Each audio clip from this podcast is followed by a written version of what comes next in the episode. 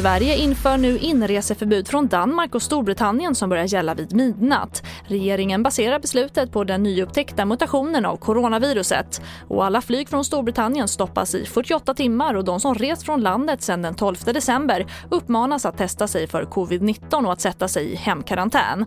Och mer om det här kan du se på tv4.se. Och EUs läkemedelsmyndighet ger nu grönt ljus för covid-19-vaccinet från Pfizer-Biontech. Sista steget innan vaccinationerna kan dra igång är även att EU-kommissionen ger tummen upp. Och Sveriges vaccinsamordnare Richard Bergström är mycket positiv till att ett vaccin är ett steg närmare att kunna börja användas i Sverige. det är jättegoda nyheter. Och sen så är det också viktigt att komma ihåg här att eh, det här är ett riktigt godkännande.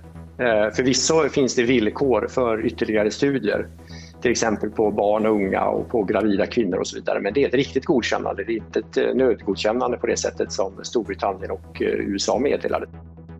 Och vi avslutar med att samtalen till jourhavande präst har ökat kraftigt under coronapandemin.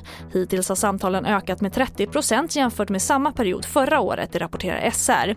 Främst ringer människor med oro och ångest eller som känner sig ensamma. Och jourhavande präst nås via 112. TV4-nyheterna, jag heter Charlotte Hemgren.